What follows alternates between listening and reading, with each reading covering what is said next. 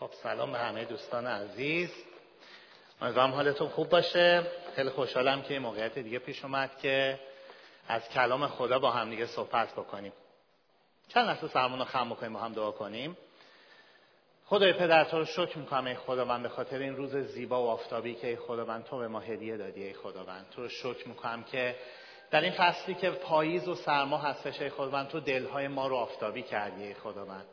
به ما سلامتی دادی که یک بار دیگه اینجا جمع بشیم. ای خداوند پرستش کنیم از کلام تو بشنویم. با هم مشارکت داشته باشیم و ای خداوند یک شنبه خودمون رو که نوید رستاخیز تو هستش ای خداوند جشن بگیریم. تو شکر می‌کنم ای خداوند این جلسه رو به دستای تو میسپرم. و از تو می‌خوام که ای خداوند روح قدوس تو بر تک تک ما باشه. در نام عیسی مسیح. آمین. خب خیلی خوشحالم که یه بار دیگه در خدمتتون هستم. من یادم میاد که همیشه در مورد موعظات یا در مورد موعظاتی که از سالها پیش حالا چه به عنوان کسی که تازه به خداوند اومده بود یک ده و نیم پیش چه به عنوان کسی که در کلیسای خداوند می‌رفتم همیشه وقتی که یه موعظه میشنیدم یا یه واعظی رو که می‌دیدم اومده و داره صحبت می‌کنه همیشه تو دلم گفتم اه خدایا این حتما این چیزایی که میگه حتما تو زندگی خودش مو به مو انجام میشه. چقدر انسانهای وارسته ای هستن چقدر انسانهایی هستن که در پاکی زندگی می‌کنن. و واقعا هم همینطور بود. واعظینی که می‌دیدم میومدن صحبت می‌کردن و چقدر به ما برکت می‌دادن. بعدها سالها گذشت با خیلی از اونها دوست شدم. خود من این موقعیت رو داشتم که کلام خدا رو صحبت بکنم. دیدم که خیلی وقتا کلمات و موعظاتی که ما برای شما آماده می‌کنیم مخاطبش خیلی وقتا خود ما هستیم. چقدر خود ما احتیاج داریم که این کلمات رو واقعا در زندگی خودمون پیاده بکنیم و چقدر خود ما احتیاج به دعاهای شماها داریم و چقدر لازمه که توی این مسیر با همدیگه و دوشادوش همدیگه پیش بریم. ما هم یک کسایی هستیم مثل شما دوستان شما و خیلی وقتا تو خیلی از مسائل پایین تر از شما. ولی چیزی که هستش اینه که خدا به ما این فیض رو داده که بتونیم از کلام خدا با هم صحبت بکنیم. یکی از چیزهایی که امروز می‌خوام صحبت بکنم همون چیزی هستش که حرف دل خودمه و چقدر خود من نیاز دارم که توی این مسیر رشد بکنم و پیشرفت بکنم. و اون مسئله مسئله قدوسیت مسئله پاک بودنه مسئله بیعیب بودن در حضور خداست. در عهد جدید متاسفانه اینو با اطمینان میگم خیلی مسئله قدوسیت خدا انگار کمرنگ شده. انقدر ما الان به مسئله فیض و محبت خدا بعد از اینکه عیسی مسیح اومد انقدر تکیه کردیم انقدر روی این مسئله پافشاری کردیم که یادمون رفته که این خدا در طی 1600 سال در عهد عتیق و هنوز هم حالا من آیاتش رو براتون می‌خونم چقدر خدا به قدوسیت خودش اهمیت داده. در کنار محبتی که خب اصل آفرینش هست و چقدر ما در این محبت قنا پیدا کردیم از وجود عیسی مسیح چقدر مسئله قدوسیت اهمیت داره. در یک کتابی داشتم از فیلیپیان سی میخوندم در مورد اجاب فیض.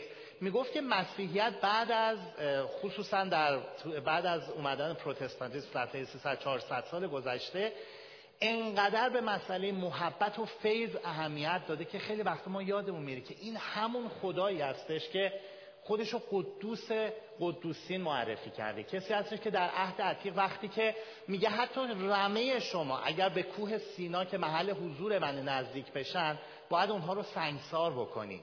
این همون خداییه که از ما خواسته بوده که در قدس الاقداس پرستشش بکنیم. یعنی جایی که فقط کاهن اعظم می‌تونه سالی یه بار به حضور خدا بره و تازه بندی به خودش میبست که اگر اونجا بمیره جسدش رو بتونن بکشن بیرون. این خدا این خداست. خداییه که مسئله قدوسیتش در عهد جدید خیلی وقتا فراموش میشه. خیلی وقتا ما یادمون میره که این خدا خدای پاکی است خدای قدوسی هست. و ما ایماندارای عهد جدید هم راستش خیلی دوست نداریم در مورد قدوسیت بشنویم. چرا؟ چون این انگشت به سمت همه ماها هستش. به سمت تک تک ما. که ما باید علاوه بر محبتی که از خدا گرفتیم علاوه بر فیضی که گرفتیم در قدوسیتش هم زندگی بکنیم. حالا کلمه قدوس یا مقدس یا قدوسیت اصلا یعنی چی؟ خب کلمه مقدس اسم هستش یعنی کسی که مقدس یعنی پاک و بیعیب هستش. در از صفت نام برده شده از خدا. این کسی که هیچ عیبی درش نیست. حتی یک لکه هم درش نیست. این صفت خاص صفت خداست و خدا خودش رو به عنوان قدوس اسرائیل معرفی کرده. خدای ما خدای قدوسی هستش. پس قدوسیت یعنی پاک و بیعیب بودن. حالا این قدوسیت جالبه که به ما هم داده شده. در همین عهد جدیدی که ما میگیم عهد فیض هستش من براتون می‌خونم. لوقا یک هفتاد و پنج میگه در حضور او به قدوسیت بیایید. در رومیان یک چهار میگه که به حسب روح قدوسیت خدا او را پرستش کنید. در اول قرنتیان یک سی میگه که از جانب خدا حکمت داده شده قدوسیت و وفای خدا رو رعایت کنید. دوم قرنتیان هفت یک میگه قدوسیت رو در خدا ترسی به کمال رسانید. افسوسیان 4:24 میگه در قدوسیت آفریده شده اید. اول تسالونیکیان 3:13 میگه در قدوسیت به حضور خدا بیایید. اول تیموتائوس 2:15 میگه در قدوسیت او ثابت بمانید. اینا فقط گوشایی از آیاتی بود که در عهد جدید در مورد قدوسیت خدا گفته شده بود. انقدر زیاده که همه رو نمی‌تونم به اسم بیارم و خیلی من فکر کنم بیشتر از هفتاد بار آیاتی در عهد جدید هست که به کلمه قدوسیت اشاره شده. حالا این قدوسیت در مورد ما یعنی چی؟ آیا ما کسی اسم قدوسیم؟ فکر نمی کنم اگه زندگی خودمون رو یه نگاه بکنیم واقعا در اون قدوسیتی که خدا گفته زندگی نمی کنیم از بزرگترین ایماندارایی که سالهاست در خدا خدمت می‌کنن زندگی خودشون رو وقف خدا کردن تا کسایی که اعتراف می‌کنن و هنوز به عیسی مسیح ایمان نیاوردن همه انسان در قدوسی در گناه دارن زندگی می‌کنن. و از اونی که خدا خواسته خیلی خیلی دورن. ولی قدوسیت در مورد ما چجوری کار می‌کنه؟ کلام خدا به وضوح میگه پس قدوس باشید. چرا که پدر شما قدوس است. ولی وقتی من به زندگی خودم نگاه می‌کنم من قدوس نیستم. پس چجوریه؟ چرا خلاف اون چیزی که خدا داره میگه دارم زندگی می‌کنم؟ پولس رسول میگه اون چیزی رو که روح خدا میگه نمی‌تونم انجام بدم. پس من چه انسان بدبختی هستم؟ و همه ما واقعا همینطوره. واقعا نمی‌تونیم در اون قدوسیتی که خدا گفته از ما زندگی بکنیم. و جالبه که خدا گفته در قدوسیت کامل مثل خدا زندگی بکنیم. آیا خدا از ما چیزی رو خواسته که غیر عملیه؟ نه دوستان. خدا رو شد که در مسیحیت خدا به ما یک عطیه ای داده. و اون هم این هستش که ما در مسیح قدوس محسوب میشیم. حالا اینا رو وقتی که در توضیحات کامل گفتم خدمتتون با تفصیل براتون میگم. ببینین من یه مثالی می‌خوام بزنم. فرض کنین من روزی که به, به عیسی مسیح ایمان میارم نمرم مثلا منفی 45 یکی دیگه روزی که ایمان میاره منفی 20 همه ماها زیر صفریم.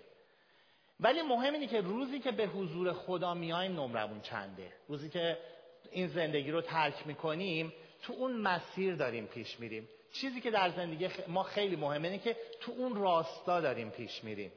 ممکنه منی که از منفی 45 شروع کنم وقتی که روز پایان عمرم می‌رسه به نمره 6 و 7 رسیده باشم. مسلما هیچ کس نمی‌تونه بگه من 20 شدم.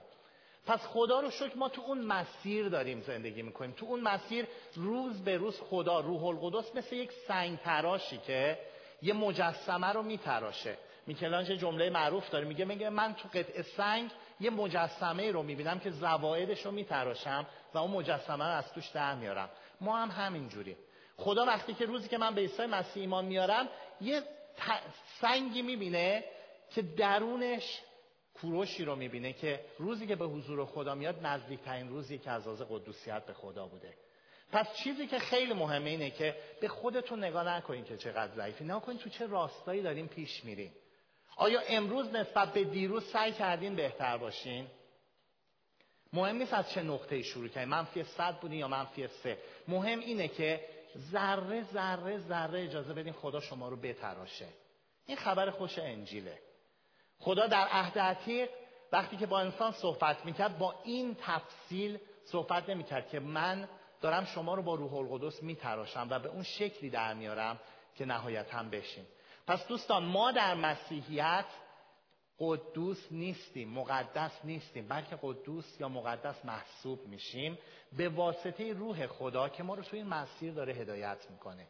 اگر امروز گناهی کردیم اگر خطایی کردیم که دیروز همون کارو کرده بودیم یک بار دیگه زانو بزنیم توبه کنیم مسلم بدونیم که این روح القدس با اون دست به قول معروف ساینده و به قول دستی که داره ما رو ذره ذره میسابه ما رو به شکل عیسی مسیح در میاره. پس قدوسیت در مسیحیت برای ما به این معنی هستش که ما روزی که به عیسی مسیح ما میاریم خدا ما رو مقدس به حساب میاره و ما به خاطر این شرمندگی و با قدرت خاصی که روح القدس به ما میده ذره ذره به شکل عیسی مسیح در این معنی قدوسیت در زندگی ماست.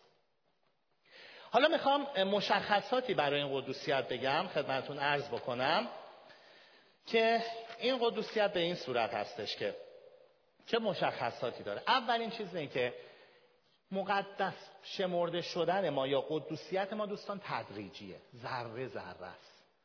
ببینید من یه دوستی بود که اینو بهم میگو و این تو ذهن من خوب جا افتاد. ما انسان مثل یه پیاز هستیم. یه پیاز با ابعاد مختلف و لایه های مختلف. وقتی که ما به دنیا میایم یه سری خصوصیت های ذاتی داریم که درون ما هست. مثل خشم مثل حسادت مثل دروغ مثل چیزایی که ذات ما رو تشکیل میده. به مرور که رشد می‌کنیم این لایه ها هی بیشتر میشه. شما این پیازهای بزرگ رو دیدین که 20 لایه دارن گاهی اوقات. ما وقتی که بزرگ میشیم رشد می‌کنیم این لایه های ما بیشتر میشن. لایه های جانبی پیدا می‌کنیم. روزی که به خدایمان عیسی مسیح ایمان میاریم خدا ذره ذرهش می‌کنه از اون لایه های بیرونی ما رو تراشیدن. برای همینه که یه ایماندار ممکن خیلی وقتا تعجب کنه که خب من ایماندارم چرا هنوز ته دلم حسادت می‌کنم؟ چرا منی که ایماندارم هنوز خشمگین میشم؟ چرا منی که ایماندارم گاهی ممکن حتی دروغ بگم؟ من ایماندارم چرا هنوز گناهایی می‌کنم؟ دوستان اینها لایه های درونی تر ما هن. خدا ذره ذره از بیرون ما رو میسابه. یه سری چیزا هستن که خیلی بارزن و دیرتر اونا رو به دست آوردیم. مثل مثلا اعتیادهای مختلف الکل مثل چیزایی که گناه های خیلی بارزی هست یه ایماندار نمی‌تونه بگه من ایماندارم ولی الکلی. یه ایماندار نمی‌تونه بگه من ایماندارم ولی اعتیاد دارم. چرا؟ چون اینا لایه های بیرونی من لحظه ای که به عیسی مسیح ایمان میاریم خدا این لایه های بیرونی رو در یک آن از ما می‌گیره. من یک ایماندار رو نمی‌شناسم که در این اعتیادها بخواد زندگی کنه به روح القدس باش باشه. ولی چیزهای درونی تر هستن که ذات ما هن. اینا لایه های درونی تر زمان می‌بره. خدا یک دفعه یک شبه حسادت رو ممکنه از یه ایماندار نگیره. خشم از یه ایماندار نگیره. ولی به تدریج لایه های درونیمون هم میسابه. برای همینه که ما ایماندارا وقتی که ایمان میاریم می‌دونیم که اون گناه های بارز و خدا در یک آن از همون گرفته. من سالها در الکل زندگی می‌کردم. در از 48 ساعت الکل از زندگیم رفت. محمود و فریبا شاهدن تو اون دوران. اینا از زندگی من رفت. ولی چیزایی مثل حسادت خشم اینا چیزایی که جزء هویت منه لایه های درونی منه. هنوز خشمی میشم. ممکن نه مثل قبل. هنوز حسادت می‌کنم. نه مثل قبل. ولی خدا اینها رو ذره ذره داره از من می‌گیره. پس دوستان قدوسیت در ما تدریجیه. یک شبه انجام نمیشه. خوشحال باشین. اگر ته دلتون هنوز حسادت می‌کنین به حضور خدا برین توبه کنین ولی این چیز خیلی عجیبی نیست. چون از بچگی از سه ماهگی می‌دونین حسادت چی این جزی از هویت شماست. یه بچه اولین چیزی رو که یاد می‌گیره حسادته. بنابراین حسادت ممکنه خیلی زمان ببره تا از ما گرفته بشه یا حتی ممکن ته ته دلمون هنوز تا روز آخرم این حسادت باشه. پس یه چیزایی که هویت ماست زمان می‌بره. ولی چیزایی که جدیدتر به دست میاریم خدا یک دفعه از ما می‌گیره. پس اولیش اینه که قدوسیت در ما تدریجیه نه یک شبه. دومین چیز این هستش که دوستان قدوسیت ما ایماندارا یه قدوسیت اکتسابی هستش نه ذاتی. ما ذاتا مقدس نیستیم. خیلی با قدوسیت خدا فاصله داریم. خدا وقتی میگه که قدوس باشین چون من قدوس هستم این قدوس رو در اصل به عنوان یه صفت به ما میده. شما وقتی که یه نفر رو می‌بینین که نمی‌دونم قهرمان دو دنیا هستش بهش میگه خب تو بهترین دونده جهانی. ولی اینو نمیان با یه نمی‌دونم یوز پلنگ مقایسه کن که چهار برابر اون می‌تونه سرعت بدوه. هر کسی رو بر اساس تواناییش و بر اساس اون چیزی که بهش داده شده. دوستان ما مقدس محسوب میشیم. مثل فرزند خاندگی که به ما داده میشه. ما فرزند ذاتی خدا نیستیم. فقط عیسی مسیح از ذات با خدا یکی بود. ما انسان ها فرزند خانده خدا هستیم. ما مقدس محسوب شدیم.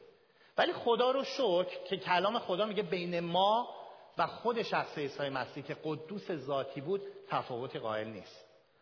خدا پدری نیست که بین فرزند اصلی خودش و فرزند خونداش تفاوت قائل بشه. خدا با حوصله این صفت رو اول به ما میده بعد مثل یه دوزنده که دیدین چقدر یواش نخریسی رو میبافن. همینجوری خدا ذره ذره تو ما کار می‌کنه. هر روز بهمون یادآوری می‌کنه که کوروش تو مثل مسیح مقدسی نگران نباش. من ذره ذره تو رو میتراشم. و شما می‌بینید که ذره ذره بیشتر به شکل عیسی مسیح در میاد. در اصل عیسی مسیح اون الگویی هست که انگار خدای پدر جلوی چشمش گذاشته و ما رو داره ذره ذره میتراشه. تا از هر جهت شبیه اون بشیم. پس قدوس ذاتی عیسی مسیحه و ما مقدس محسوب میشیم. و این خیلی مهمه که قدرمون رو بدونیم. ولی نگران نباشیم خدا هیچ تفاوتی بین ما و عیسی مسیح قائل نیست. اگر تو اون مسیر داریم پیش میریم. اون چیز اول مهم اینه که تو اون راستا داریم پیش میریم. حالا کجای کار هستیم؟ اهمیت بعدی هستش. سومین صفت قدوسیت ما اینه که این قدوسیت رو فقط در خون عیسی مسیح می‌تونیم به دست بیاریم. یه چیز جالب من می‌خواستم داشتم میخوندم در یک کتابی می‌گفت که بهشتا و جهنمایی که ادیان دیگه به ما معرفی می‌کنن بهشتایی هستش که توش افراد گناهکار کوچولو کوچولو هستش. یعنی کسایی که گناهکار هستن ولی گناهاشون کمتر از ثواباشون بوده. به نوعی همه در اون بهشت هایی که تو ادیان دیگه به ما معرفی میشه گناهکارایی هستن که ثوابشون بیشتر بوده. پس این چه بهشتیه که پر از گناهکاره. پس مسئله گناه تو انسان حل نمیشه در ادیان دیگه.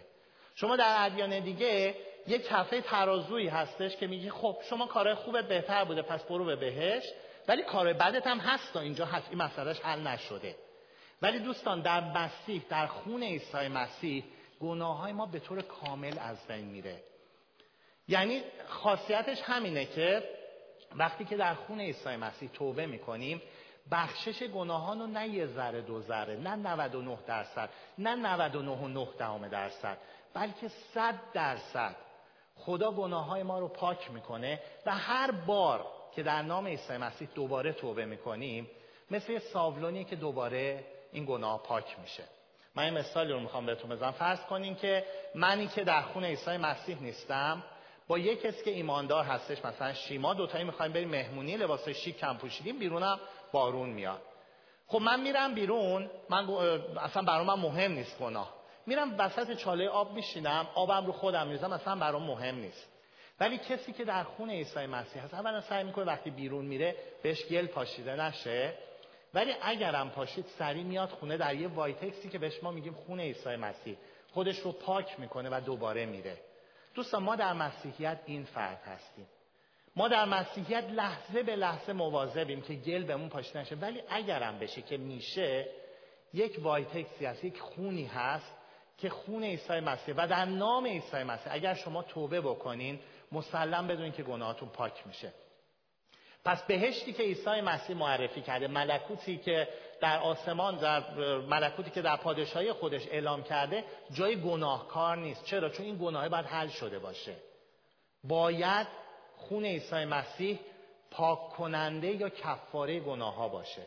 پس نمی‌تونیم حتی با یک میلیاردیوم درصد گناه وارد پادشاهی خدا بشیم. باید هر روز این گناه پاک بشه و این در نام عیسی مسیحه.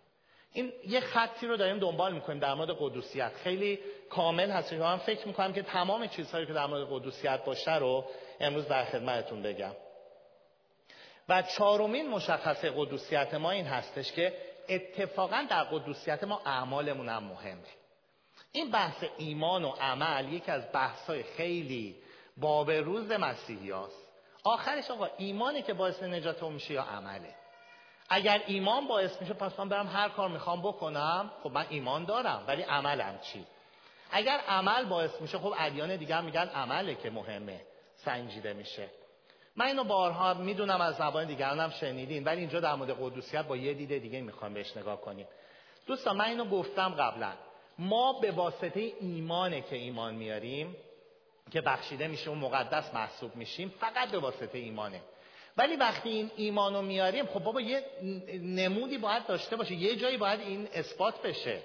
من الان فرض کنم بگم من نقاش خوبیم ولی تا حالا یه دونه نقاشی هم نکردم. من بگم من دونده خوبیم ولی خب نمی‌تونم بدوم. این یه چیز مسخره ایه ما میگیم ما تولد تازه داریم ولی نمود باید به یکی باید ببینه نشونشو. نشونه اون کارای خوبمونه. پس ما به واسطه ایمان مقبول خدا میشیم. فرزند خونده محسوب میشیم مقدس محسوب میشیم ولی باید یکی اینو ببینه باید یه رخنمونی داشته باشه اون اعمال ماست.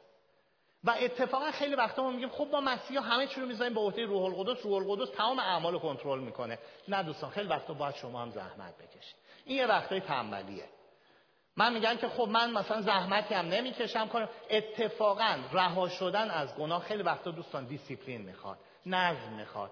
من نمی‌تونم همینجوری بگم من تکیه به روح القدس می‌کنم بعد دیگه از این اعتیادم آزاد میشم از اون آزاد میشم. این کارو نمی‌کنم. نه اینجوری نیست. این کمال خودفریبی هستش.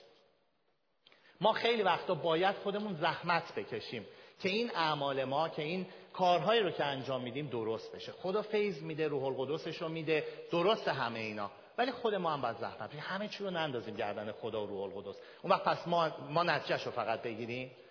این درست نیستش. پس خیلی وقتا دوستان زحمتی که برای این قدوسیت می‌کشین اتفاقا مهمه. من نمی‌خوام همه چی رو ببندم به ایمان. ایمان رکن اساسی هستش و نتیجه نجات ما ایمانه. ولی پیامد اون که دیگران می‌بینن اعمال ما هستش که خیلی مهمه. این چهار مشخصه رو من برای مشخصات قدوسیت یک فرد ایماندار گفتم که خیلی خوبه که بدونیم که این قدوسیت چه مشخصاتی داره. حالا می‌خوام ببینیم که چجوری تو این قدوسیت می‌تونیم رشد بکنیم. ببینید اصلی که ما به عیسی مسیح ایمان میاریم مثل بچه کوچولویی مثل یه نوزادی. یه نوزاد همون روز که به دنیا میاد معلوم نیستش که این شاعر میشه دونده میشه نقاش میشه نمی‌دونم کارگر ساختمونی میشه وکیل میشه. مشخص نیستش. چیزی که اهمیت داره اینه که این چجوری رشد بکنه. اول با شیر مادرش تغذیه بشه کم کم رشد بکنه و این رشد خیلی اهمیت داره. و ما می‌خوایم به صورت عملی ببینیم که چجوری می‌تونیم توی مسیر رشد بکنیم. اولین وسیله ای که ما می‌تونیم در این مقدس بودن در قدوسیتمون رشد بکنیم بودن مرتب در حضور خدا به وسیله دعاست. من اتفاقا می‌خوام بگم که دوستان رازگاهان فکر می‌کنم هممون رازگاهان می‌دونیم چیه و حتی امکان رازگاهان داریم اتفاقا رازگاهان یه الگو داره. من اینو از کتاب های مختلف جمع بری کردم خدمتتون میگم خیلی مهمه که ما بر یک پتن درسته که ما آیه به آیه نمیگیم مثلا اول سوره فلان بعد آیه فلان اصلا اینجوری نیست. ولی رازگاهانم احتیاج به یه نظمی داره. من نمی‌تونم همجوری باری به جهت به حضور خدا بیام نه برنامه نه چیزی. خدا چطوری خوبی؟ باید یه نظمی داشته باشه رازگاهان ما. معمولا رازگاهان شامل این بخش ها هستش. اولین بخش رازگاهان پرستش خداست.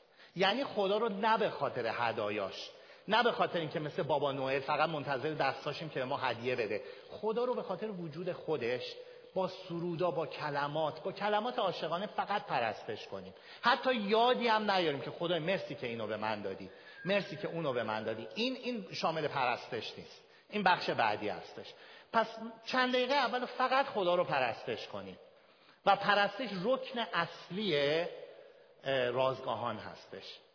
در بخش دوم می‌تونیم شکرگزاری کنیم. حالا می‌تونیم یادآوری کنیم. خدای مرسی که اینو به من دادی مرسی که اونو دادی مرسی که این هدایا رو به من دادی. بخش بخش به حضور خدا بیایم تا جایی که حافظمون اجازه میده. و این خیلی باعث میشه که ما یادمون بیاد چه خدای زنده ای داریم. جواب این دعا رو داد جواب اونو داد و این خیلی اهمیت داره. در بخش سوم می‌تونیم شفاعت کنیم. من مثلا ممکنه یکی از اطرافیانم دوستانم از جوانان کلیسا احتیاج به دعا داره به حضور خدا بیایم شفاعت بکنیم براش. در بخش چهارم می‌تونیم ما اونجا نیازهامون رو به حضور خدا بیاریم. خدا من این نیاز رو دارم من اینو می‌خوام اینو می‌خوام اینا رو می‌تونیم مثل یک پدری که میشنوه به حضور خدا بیاریم. در بخش بعدی خدا حالا باید با ما صحبت کنه از طریق کلامش. و کلام خدا رو. همیشه یه بخشی از آیه رو حالا هر جوری که نظمتون اجازه میده بخونین و خوندن کلام خیلی اهمیت داره. ولی چیزی که خیلی برای من جالبه و اینو یه واعظی می‌گفت و دیدم چقدر مهمه تو زندگی خودم انجام دادم دعای سکوت داریم ما. خیلی وقتا ممکن اصلا نشه خب دعا یعنی حرف زدن. پس چجوری دعای سکوت داریم؟ ما یه بند با خدا حرف می‌زنیم. خب خدا کی با ما حرف بزنه؟ شما اگر به خودتون بتونین عادت بدین پنج دقیقه بدون اینکه به چیزی غیر از خدا در سکوت فقط فکر بکنی این البته اوجه پنج دقیقه خیلی زیاده. حالا امتحان کنین ببینید 20 ثانیه که میشه فکر میره این برون بر کم کم به خودتون عادت بدین. یه زمانی رو در پایان رازگاهانتون چشاتون رو ببندید فقط به خدا فکر کنید ممکن اولی فقط سه ثانیه بشه بعد پنج ثانیه. و شما در این سکوت می‌بینید که چه برکاتی از خدا می‌گیرید می‌بینید که خدا چه فکرهای جدیدی رو تو ذهنتون می‌ذاره. می‌بینید که خدا چه راههای جدیدی رو براتون باز می‌کنه. پس بخش آخری که به خدا هم اجازه بدین باتون حرف بزنه. یه بند شما فقط ننین تحکاست پس می‌تونین رازگانتون این پترن رو داشته باشه و این خیلی اهمیت داره. حالا ممکنه تو این بین کسی به کلام ها می‌تونه صحبت بکنه. با خدا به کلام ها صحبت بکنین من خودم خاطره خیلی خوب از اولین باری که کلام ها رو توی سل گروپ خونه محمود و فریبا داشتیم فکر کنم بچه یادشونه. و اونجا خیلی برکت گرفتیم. خواهری که خیلی خجالتی بود. خواهر اکرم خانم هم دوست عزیزمون ابی که پلو خدا رفتن. اولین بار ما دیدیم چجوری این از کلام خدا خانم خیلی خجالتی تازه ایمان. شاید یکی دو سال بود ایمان شاید هم کمتر آورده بود. یک دفعه به زانواش در اومد و شروع کرد به زبونی که اصلا هیچ نمی‌دونستیم چی داره میگه. دعا کردن و اونجا خواهری بود که اینا رو ترجمه کرد یکی از قشنگترین اشعاری که من شنیده بودم در اومد. خیلی وقتا ما که به کلاما به زبانها بتونیم با خدا صحبت کنیم. اونو می‌تونیم در رازگاهانمون انجام بدیم. دومین چیزی که ما می‌تونیم در اون در قدوسیت خدا رشد بکنیم همون پرهیز از گناهی که من تو مورد قبلی توضیح دادم. ما نباید همه چی رو به حضور خدا بیاریم و با پرهیز کردن از گناه واقعا می‌تونیم در این قدوسیت رشد بکنیم. سومین چیز خوندن مرتب کلام خدا و نمونه برداری از قهرمان های ایمان در کتاب مقدسه. من قبلا تو موعظاتم در مورد کتاب مقدس خیلی توضیح دادم که این کتاب منحصر به فردیه خیلی خاصه از خیلی جهات. ولی یه چیزی که من خیلی دوست دارم که این کتاب چاخان نیست. اصلا دروغ دنبل نداره. وقتی راجع به کسی صحبت می‌کنه اول میاد تعریف می‌کنه بعد ایراداش هم میگه. خیلی جالبه که موسا قاتل بوده. داوود در کنار کار عظیمی که کرد زناکار بوده. پتروس آدم چاخانی بوده. ولی می‌بینیم که همه اینا چه قهرمانانی شدن. شما کتابای ایمانیه که دیگران اگه بخواید می‌بینید فقط خوبی گفته این الهیات جلال این بزرگ بلند نه. کتاب مقدس ما اصلا چاخان پاخان نمی‌کنه. میاد میگه داوود مزامی رو گفت لاقل 135 تا از مزامی رو داوود گفته. با خدا راه رفت به حضور خدا رو ولی یه بار هم زنا کرد و خدا بلایی سرش آورد که شاید سری کمتر کسی در کلام خدا میشنویم آورد. موسا موسا قتل کرد. هشتاد سال به حضور خدا رفت. در چل سالگی قتل کرد. چهل سال در بیابان بود و نهایتا شد حلیمترین و با صبرترین انسان روی زمین. باورتون میشه کسی که قطع بکنه بتونه کسی بشه که خدا اینجوری ازش برای نجات قومش استفاده کنه. پتروس رو ببینیم. پتروس کسی بود که از یک کنیزک سه بار خداوند خودش رو انکار کرد. با چی آمده و خدای من با تو وای میستم تا آخر باید میمونم. ولی تا ازش بودن تو هم جلیلی هستی. لحجه جلیلی ها خیلی خاص بود. ازش پرسیدن جلیلی هستی. سه بار انکار کرد. و حتی نهایتا به خودش تو چیز کرد نفرین کرد. گفت لعنت بر من اگر جلیلی باشم. همین پتروس کسی بود که تاریخ کلیسا میگه لحظه که می‌خواستم بکشنش گفت من لایق نیستم که مثل خداوند به صلیب کشتشم منو برعکس مصلوب بکنی. تمام شاگردای عیسی مسیح زیر صلیب در رفتن جز یوحنا. همشون کسایی شدن که کلام خدا دروغ نگو نگو همشون وایستادن پای چیز ولی نهایتا کسایی شدن که تا پای جونشون وایستادن کتاب مقدس دروغ نمیگه. حالا این کلام وقتی ما می‌خونیم اگرم خطایی از همون سر بزنی نمیگم خودخواسته ولی ما میگیم خب موسی این کار رو کرد پس خدا منم میبخشه. و به تخت فیض خدا بریم و مسلم بدونیم خدا میبخشدتون. پس خوندن کلام خدا با اون حقانیت و صداقتی که داره اینه که خوبیش اینه که منم خودم اونجا قرار یک آدمی نیست که هیچ نه گناهی کرده نه خطایی کرده. خب میگم اینو چه به من؟ ولی وقتی میگم منم اشتباهی می‌کنم خب داوود هم کرد موسی هم کرد. پتروس هم کرد. تمام قهرمانان ایمان کتاب مقدس که بزرگترین کسان بودن کسایی بودن مثل من و شما. فقط با فیض خدا خدا ازشون استفاده کرد. پس چرا از ما استفاده نکنه؟ میگم این یه مثل یه بالانسه ما نباید از این وری بیفتیم نه از اون وری. هم باید حواسمون باشه که کجا قدر خودمون رو بدونیم و هم باید بدونیم کجا بیش از حد به خودمون مغرور نشیم. پس چهارمین چیزی که ما می‌تونیم در قدوسیت سومین چیزی که می‌تونیم در قدوسیت رشد کنیم خوندن مرتب این کلامه که این الگوها رو به ما داده. من در ندارم موعظه‌های طولانی بکنم در پایان می‌خوام فقط نتایج این قدوسیت رو بهتون بگم. ما اومدیم تعریفش کردیم مشخصاتش رو گفتیم راه رشدش رو گفتیم که چجوری می‌تونیم در این قدوسیت رشد کنیم و نهایتا می‌خوایم حالا چه میوه هایی داره چه نتایجی می‌تونه داشته باشه. اولیش اینه که دوستان ما هم ارث مسیح محسوب میشیم. ما کسایی هستیم که خدا دو بار ما رو خلق کرده. خیلی جالبه. ما یک بار ساخته دست خدا نیستیم. ما دو بار مخلوق خودم اینو من بارها گفتم. یه بار دیگه برای کسایی که نشنیدن میگم. میگن یه پسر بچه ای بود. خیلی نجار خوبی بود. یه قایقی می‌سازه. یه روز به دریا میره. موج میاد. این قایق رو می‌بره ازش دور, دور می‌کنه. هر چی شنا می‌کنه جون می‌کنه به این قایق نمی‌رسه. یه قایق کوچولو چوبی بود. ماها میگذره. یه بار داشته تو شهر رد میشه. پشت یه ویترین. ای می‌بینه قایقش اونجاست. یکی داره میفروشدش. با خوشحالی میره تو مغازه. میگه این قایق منه. به میدینش. میگه نه من اینو پیدا کردم. حالا هم گشتم برای فروش. میگه ای این قایق من خودم ساختم با دستای خودم ساختم. میگه به هر حال موج اومد بردش از تو دورش کرد. من پیداش کردم. حالا تو باید پولش رو بدی تا بخری. پسری میره هفته ها زحمت می‌کشه. پولش رو جور می‌کنه. میره قایق رو می‌خره. وقتی قایق رو نگاه می‌کرده میگه من دو بار یه بار تو رو خلق کردم ساختم. یه بارم اومدم تو رو خریدم. دوستان خدا هم وقتی به ما نگاه می‌کنه همینو بهمون میگه. یه بار ما رو به وجود آورد خلق کرد. ما به وسیله موت شیطان دنیا نفس خودمون دور شدیم. دفعه دوم اومد زحمت کشید. با خونی که ارزشش از هر طلا و نقره بالاتره و ما رو خرید. حالا اگه به من و شما نگاه می‌کنه میگه من شما رو دو بار خلق کردم. یه بار خلقتون کردم یه بار خریدمتون.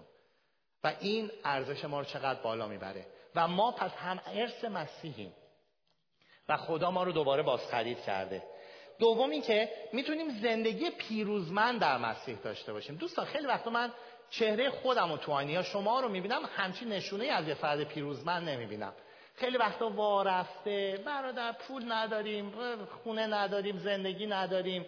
اتفاقا من پیروز بود تو همین سر کارم. خب ما مرتب با تلفن با هم دیگه حرف یه دوستی دارم خیلی عزیزه ولی مرتب ناله می‌کنه.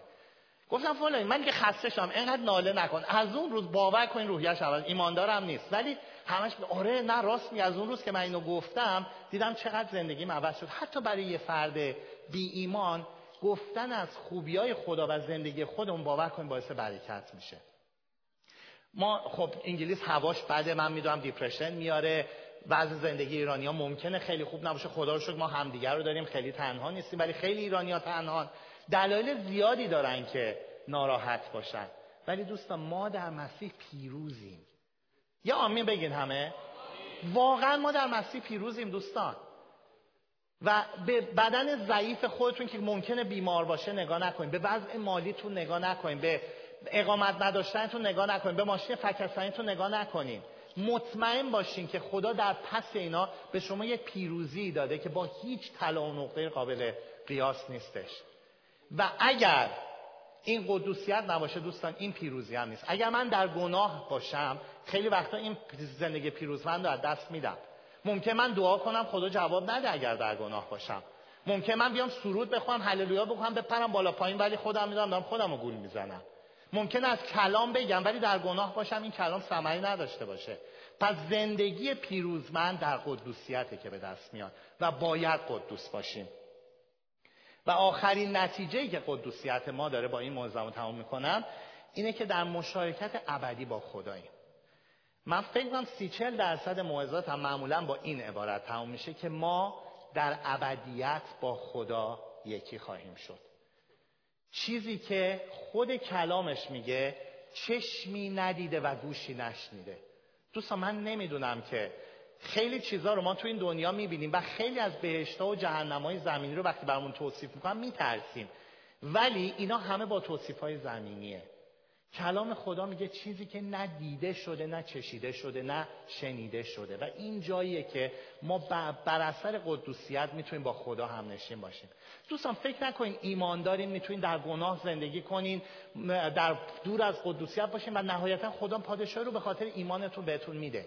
کلام خدا میگه کسایی که به این صورتن مثل کسایی هستن که از آتیش انگار در رفتن.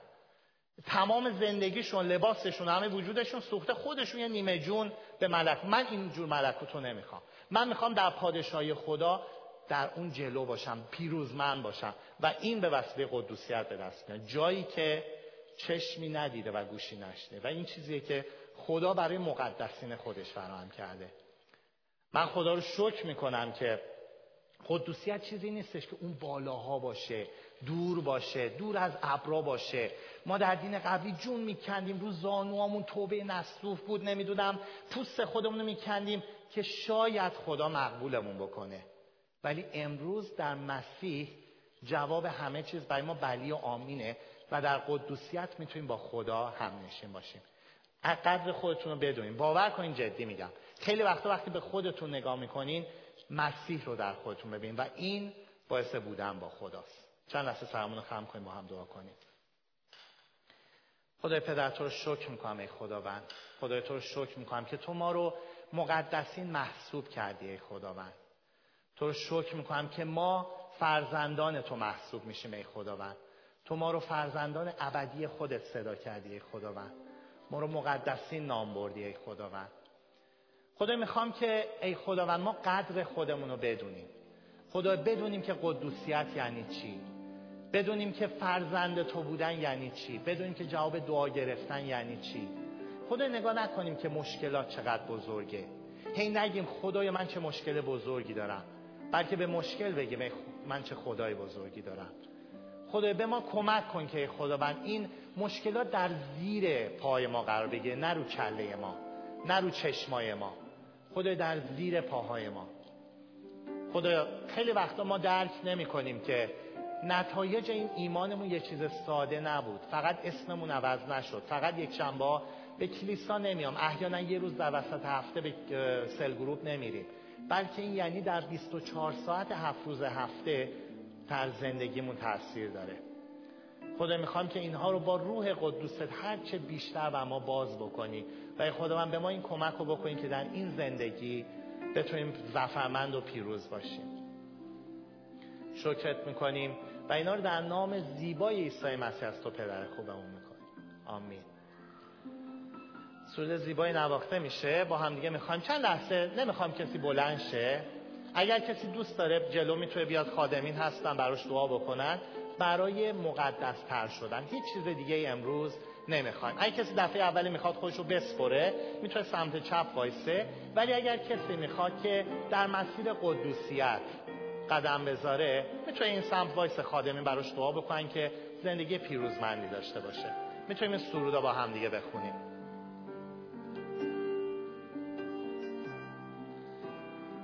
سرامون رو خم کنیم فقط دعا کنیم و این سرود رو در دعا بخونیم. چشمانم بکشا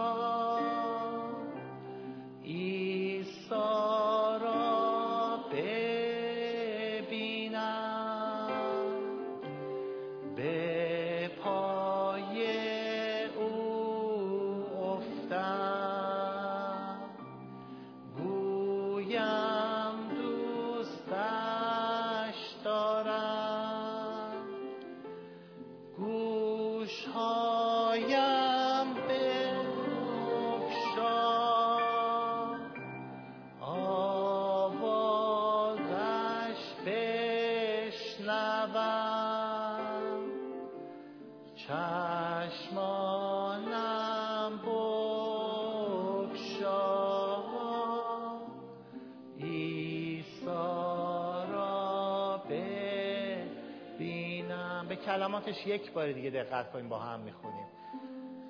شکر خدا. مانم